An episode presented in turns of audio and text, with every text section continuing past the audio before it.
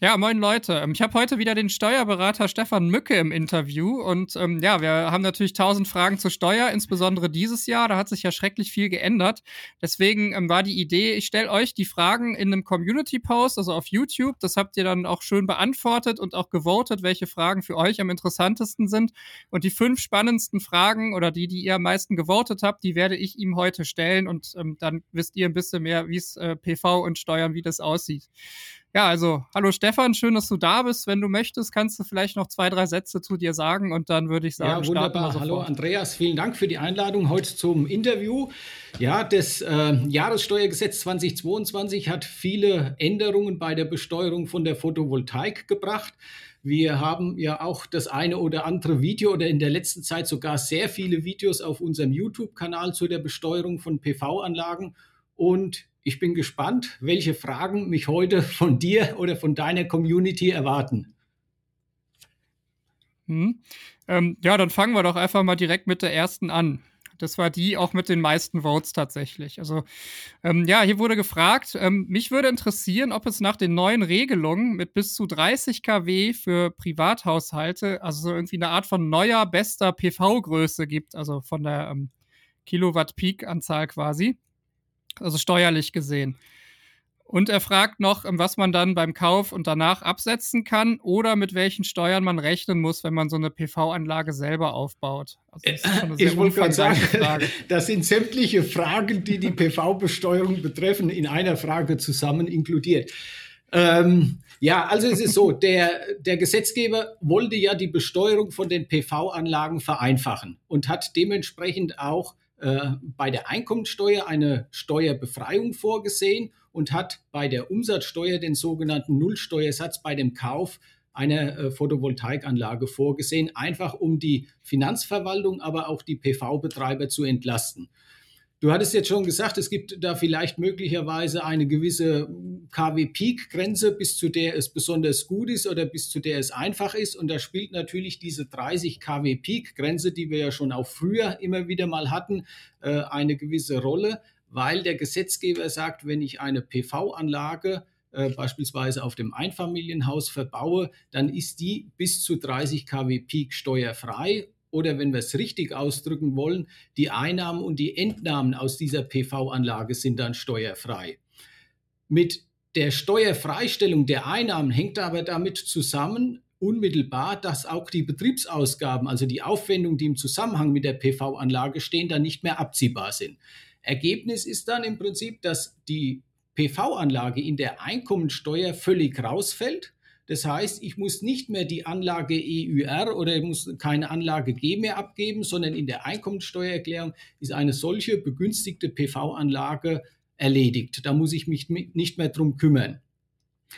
Heißt natürlich auch, dass ich beispielsweise so wie früher aber auch keine Sonderabschreibung mehr geltend machen kann oder auch keinen Investitionsabzugsbetrag mehr äh, abziehen kann in einem früheren Jahr. Da kommen wir vielleicht später noch drauf, ist auch eine gern gestellte Frage. Mhm.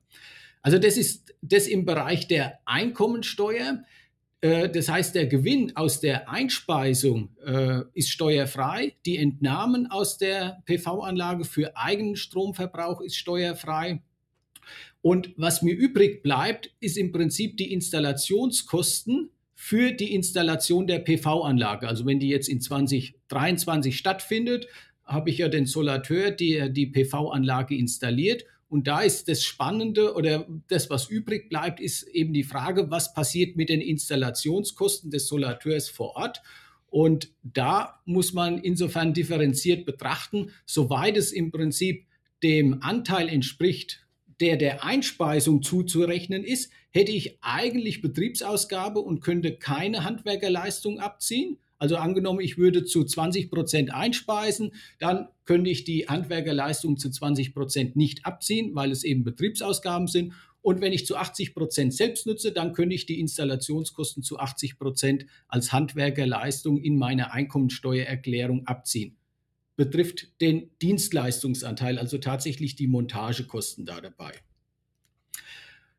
Wenn ich jetzt mhm. noch einen Schritt weiter gehe und wir sprechen noch kurz die Umsatzsteuer an, dann ist es so, dass ich den Kauf der Photovoltaikanlage ab 2023 nicht mehr mit 19 Prozent Umsatzsteuer bezahlen muss beim Solateur, sondern der liefert mir das mit einem Nullsteuersatz.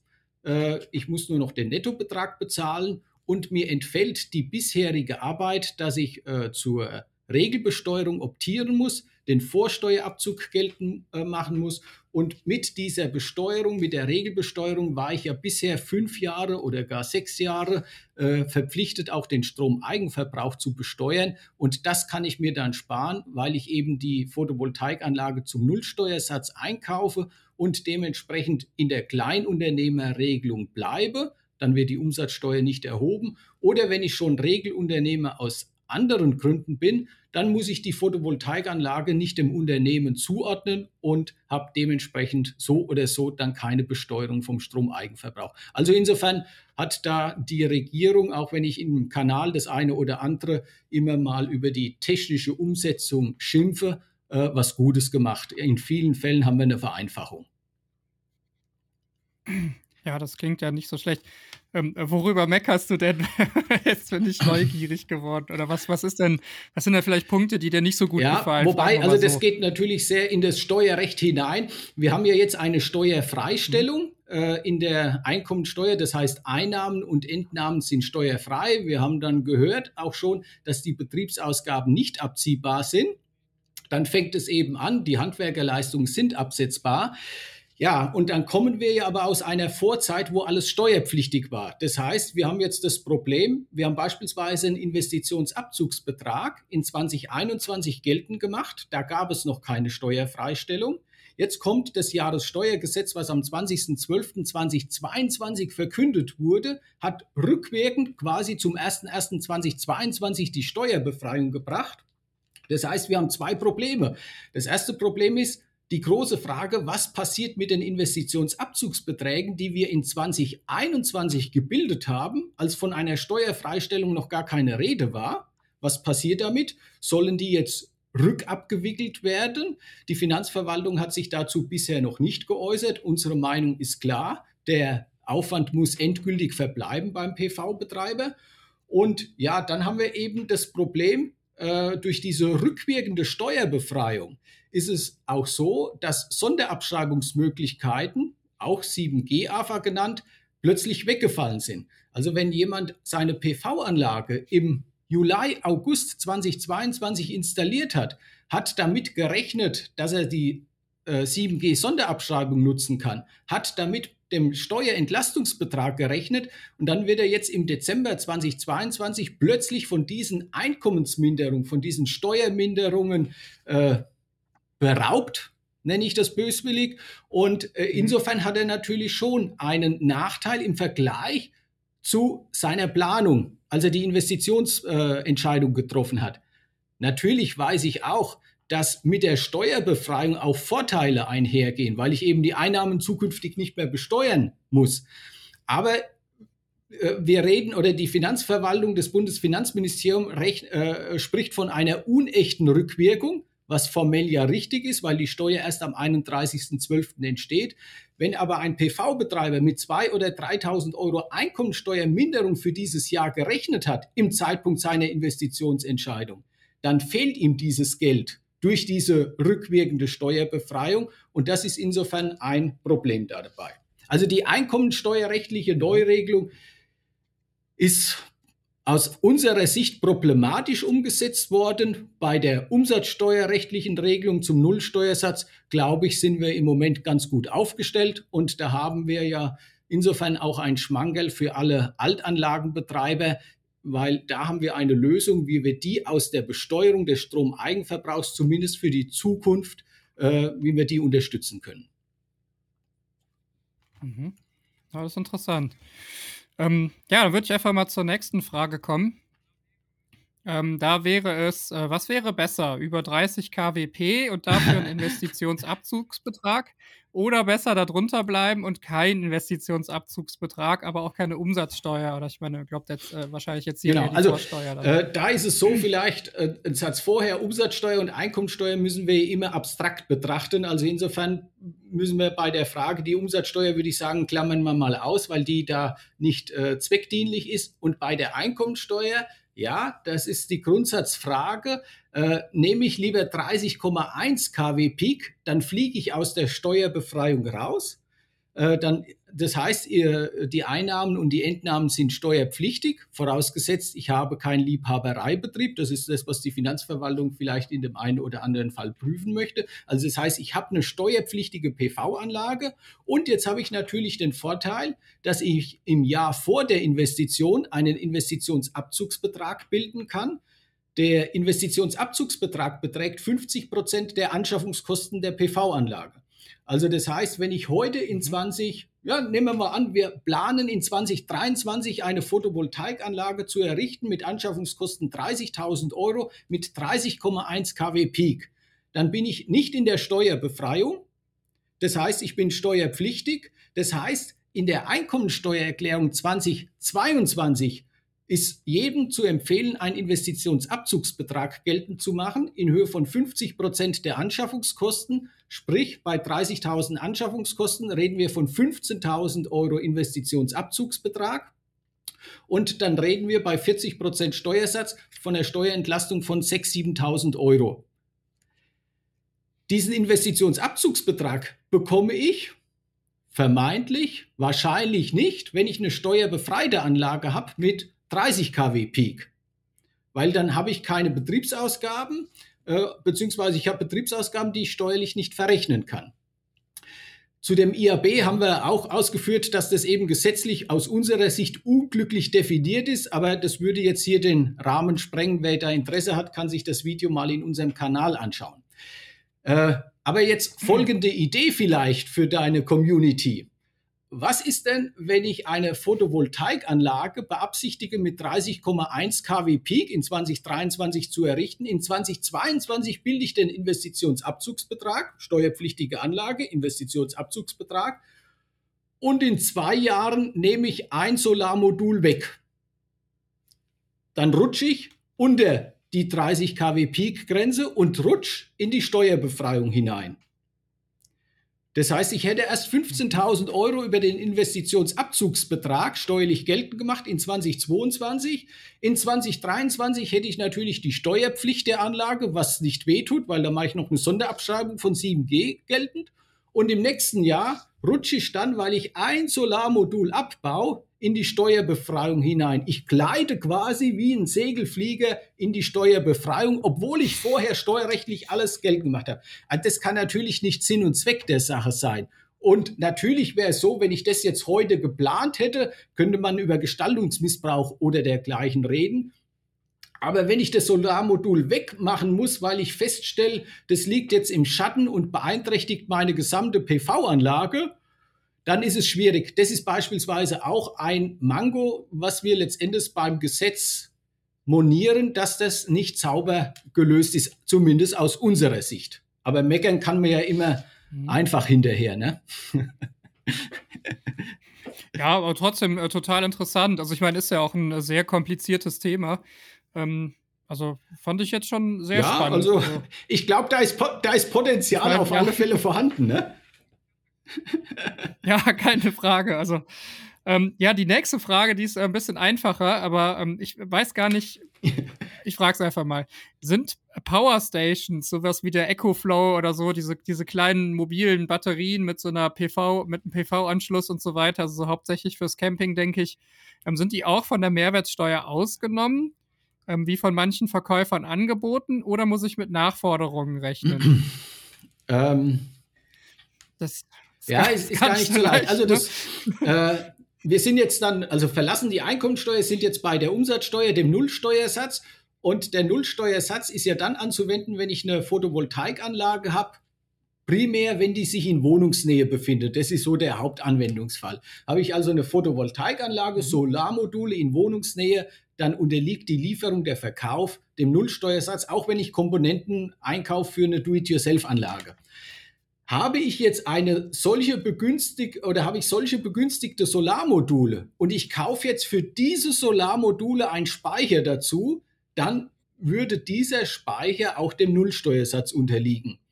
Also theoretisch, aber das ist nicht Sinn und Zweck des Gesetzes, würde auch so eine, aus meiner Sicht, so eine Powerstation, die aus den statt äh, aus den äh, installierten Solarmodulen Strom eingespeist bekommt, auch dem Nullsteuersatz unterliegen.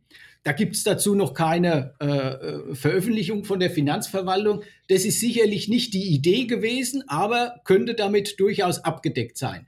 Wenn ja, also man muss hier ja. dazu sagen, Entschuldigung, das hatte ich noch vergessen. Also er hat jetzt hier geschrieben, dass er das wirklich als ähm, Inselanlage für sein Gartenhaus verwendet. Also das geht ja schon. Ich kann ja direkt da die Module anschließen und dann habe ich dann quasi einen 230 Volt Stecker. Dann bin ne? ich also bei ihm. Ähm, dann bin ich dann, dann wäre genau. das ja wie eine genau. Mini-PV-Anlage einfach, ne? wo ich jetzt eigentlich auch denken würde, wäre ja, ja, Quatsch, ja. wenn das dann. Ähm, also in, in dem Augenblick, wo ich eine stationäre Anlage habe, eine installierte Anlage, bin ich im Nullsteuersatz drin. Was eben nicht begünstigt ist, ist jetzt mhm. beispielsweise äh, Photovoltaikanlagen. Von der Grundidee her die mobil sind, also wenn wir jetzt für das Campingauto äh, denken und wenn ich jetzt eben so eine Powerstation habe für das Wohnmobil, dann wäre das eben auch nicht begünstigt. Wenn das jetzt ein Händler im Internet verkauft ohne Umsatzsteuer, dann hat primär eigentlich der Händler das Problem, weil wenn der es mir verkauft für brutto 700 Euro, 1200 Euro und ich kaufe das mit dem Bruttobetrag ein und er hat zum Schluss das Problem, weil das Finanzamt von ihm die 19% Umsatzsteuer verrechnet, dann hat erstmal primär er das Problem und nicht als Kunde, weil ich habe es ja für 700 Euro, 1200 Euro in seinem Shop gekauft. Mhm. Ja, interessant, ja. Ähm, okay, äh, die nächste Frage ist äh, ähnlich einfach. Wie bekomme ich äh, für Teile meiner PV-Anlage die 19% Mehrwertsteuer von Käufern auf chinesischen Online-Plattformen zurück? Wenn das überhaupt geht. Ähm, die, die Frage ist, ob in dem Fall über, dann entsteht ja keine äh, Umsatzsteuer. Also neben der Lieferung und der Installation von Solarmodulen ist auch die Einfuhr aus Drittländern äh, unterliegt dem Nullsteuersatz. Also das heißt, wenn ich jetzt aus China Komponenten einkaufe, die dem Grunde nach dem Nullsteuersatz unterliegen können, also Wohnungsnähe und Betreibereigenschaft, dann äh, ist die auch für die Einfuhrumsatzsteuer äh, mit dem Nullsteuersatz zu besteuern. Also das, das schließt sich meines mhm. Erachtens äh, aus. Ah, okay, interessant. Mhm. Ja, dann wären wir auch quasi schon bei der fünften und auch letzten Frage. Was passiert mit meinem bisherigen Kleingewerbe? Wird das vom Amt aufgelöst? Kann ich meine Investitionen in 2022, neuer Wechselrichter und Akku, jetzt noch gegen Gewinne abschreiben? Ich glaube, das hatten wir gerade schon so ein bisschen, aber vielleicht können wir trotzdem ja. noch mal. Ähm also die Frage betrifft ja auch zwei Bereiche. Wenn vom Kleinunternehmer gesprochen ist, reden wir von der Umsatzsteuer. Und dann war jetzt äh, die, mhm. die Frage vom Wechselrichter und noch eine Komponente, die getauscht werden sollte, ob ich die absetzen kann. Was war das? Äh, Wechselrichter genau. und was war das zweite in der Frage? Also ein Akku, also er hat einen Wechselrichter und einen Akku äh, investiert. Ja, Wie ja, genau okay. hat er jetzt leider also nicht da ist es so, in der Einkommensteuer, wenn es eine begünstigte Anlage ist, in der Einkommensteuer, die der Steuerfreistellung unterliegt, sind die Einnahmen und die Entnahmen steuerfrei. Damit fliegt der Betriebsausgabenabzug auch hoch, äh, also der platzt letztendlich. Also das heißt, die Kosten, die dafür entstanden sind, die kann er in der Einkommensteuererklärung aufgrund der Steuerfreistellung nicht mehr absetzen. Also keine Einkommensteuerminderung dadurch erreichen. Bei der Umsatzsteuer ist es natürlich jetzt äh, ja fraglich, da kann ich es noch nicht ganz einordnen, was er damit meint mit diesem Kleingewerbetreibende, ob er meint, die PV, äh, die PV, der PV-Betrieb als Kleingewerbebetrieb oder Kleinunternehmen oder ob er aus anderen Gründen schon Kleinunternehmer ist. Ähm, also es ist so systematisch ja gewesen, dass für die Anschaffung von Photovoltaikanlagen, wie ich es vorhin schon mal gesagt habe, grundsätzlich die Regelbesteuerung gewählt wurde, damit er den Vorsteuerabzug geltend machen kann. Also es wäre ja auch in, in, in, diesem Fall so, er kriegt nur über die Regelbesteuerung äh, und die volle Unternehmenszuordnung überhaupt den Vorsteuerabzug und wäre dann eben aber auch in der Verpflichtung drin, dass er die Stromentnahmen, die seine PV-Anlage generiert, die sich hier im Unternehmen befindet, diese Stromentnahmen muss er der Umsatzsteuer unterwerfen, wenn er die eben nicht einspeist, sondern wenn er die privat verbraucht. Und das ist ja das Problem für viele PV-Betreiber, die jetzt in 20, äh, nimm mal an, 2022 ihre PV-Anlage angeschafft haben. Die haben den, äh, die PV-Anlage dem Unternehmensvermögen zugeordnet, haben den hundertprozentigen Vorsteuerabzug geltend gemacht und wären jetzt fünf Jahre beziehungsweise sechs Jahre verpflichtet, die Umsatzsteuer auf den Stromeigenverbrauch zu besteuern. Und seitdem das Jahressteuergesetz 2022 dann äh, nach dem Bundeskabinettsbeschluss bekannt wurde, haben wir ja überlegt, wie wir denn diesen Nullsteuersatz auch für die Altanlagenbetreiber nutzbar machen können. Ähm, da geht es auch gar nicht darum, dass man jetzt dem Fiskus äh, ein Schnäppchen schlagen will. Natürlich wollen wir alle Steuern sparen, das ist gar keine Frage.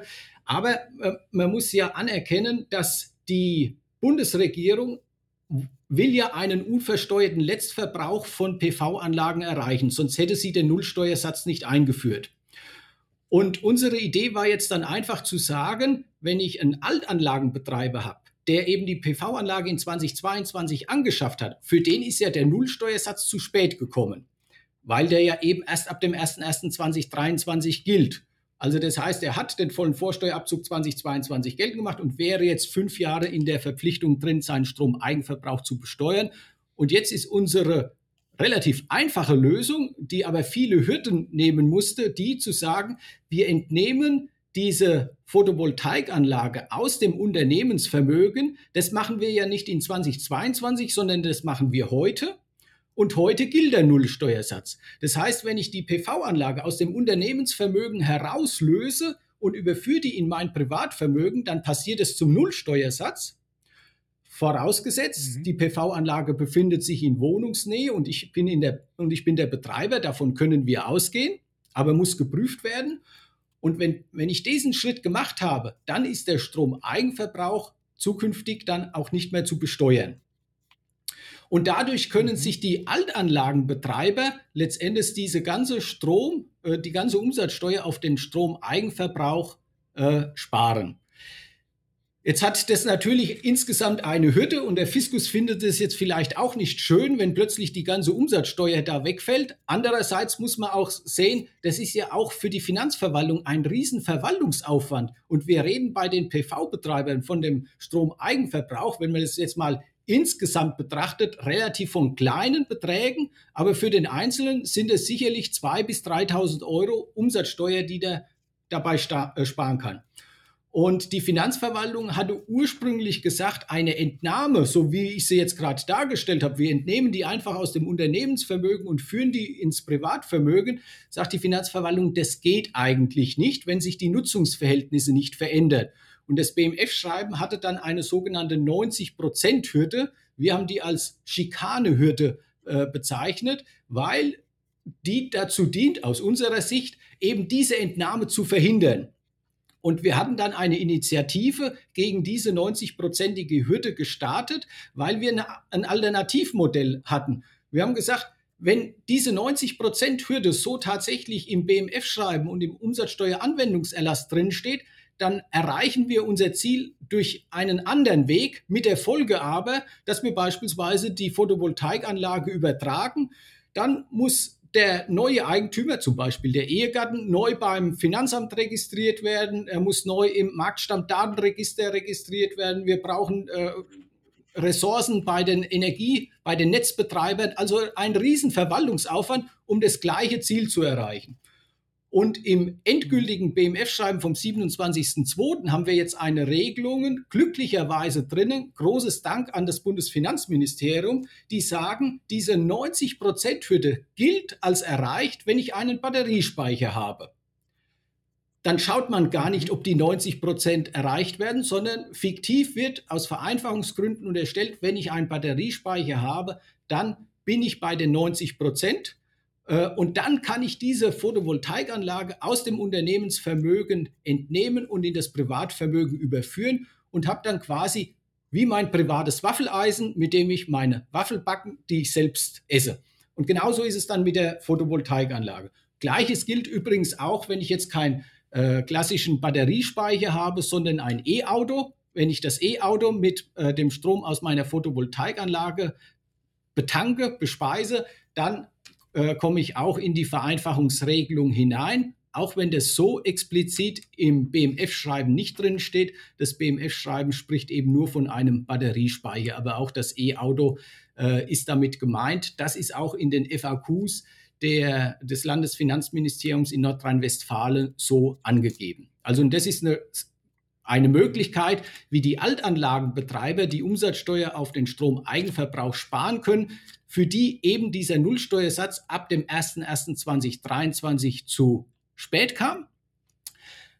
Aber man muss auch aufpassen, äh, gerade die Fälle, die am 1.11. oder am 1.12. ans Netz gegangen sind, da muss man mal genau hinschauen, äh, nicht, dass man zum Schluss den gesamten Vorsteuerabzug riskiert. Wer in 2021 angeschafft hat, überhaupt gar kein Problem. Wer im ersten Halbjahr 2022 angeschafft hat, normalerweise auch kein Problem.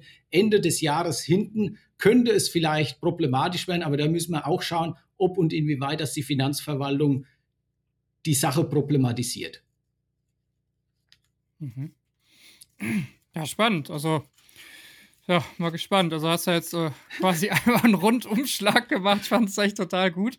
Ähm, das waren tatsächlich auch schon alle Fragen, aber ich glaube, wir haben jetzt relativ genau so 20, 30 Minuten. Das ist, glaube ich, äh, sehr schön. Die meisten Dinge haben wir sicherlich erledigt hier. Ähm, da kommen mit Sicherheit noch ganz viele Fragen. Äh, falls du dann Lust und Zeit hast, kannst du natürlich gerne mal drunter gucken, aber ich glaube, Zeit ist bei dir wahrscheinlich ähnlich gut. Ja, aber das mache ich gerne. Das wird ja äh, wahrscheinlich sonntags irgendwann veröffentlichen oder unter der Woche. Sonntags ist so mein YouTube-Tag, wo ich immer mal am Computer sitze und dann kann ich auch gerne kommentieren. Mhm. Ja, cool. Also dann, äh, falls ich äh, das mitten der Woche äh, veröffentlicht haben sollte, schaut am Sonntag noch mal rein. Dann kommen vielleicht noch okay, ein paar Antworten. Super, mache ich gerne. Ja, also vielen Dank. Ähm, hast du noch irgendwas, was du gerne loswerden ich, möchtest? Ich hoffe, Ansonsten ich konnte die eine oder andere Frage klären. Ansonsten äh, darf ich jeden einladen, auch unseren Kanal äh, vorbeizuschauen oder sogar zu abonnieren. Ja, werde ich ähm, gleich auf jeden Fall noch als Kachel einblenden, damit ihr den auch sofort finden könnt. Ansonsten auch. Wunderbar. Vielen Dank, Andreas, für die Einladung Super. zum Interview. Ja, immer gerne. Du bist herzlich willkommen. Ist äh, ein wahnsinnig kompliziertes Thema und es ist schön, wenn da jemand irgendwie Wunderbar. Ahnung von hat. Alles klar. Also dann vielen Dank. Wiederschauen. Tschüss. Jo. Tschüss.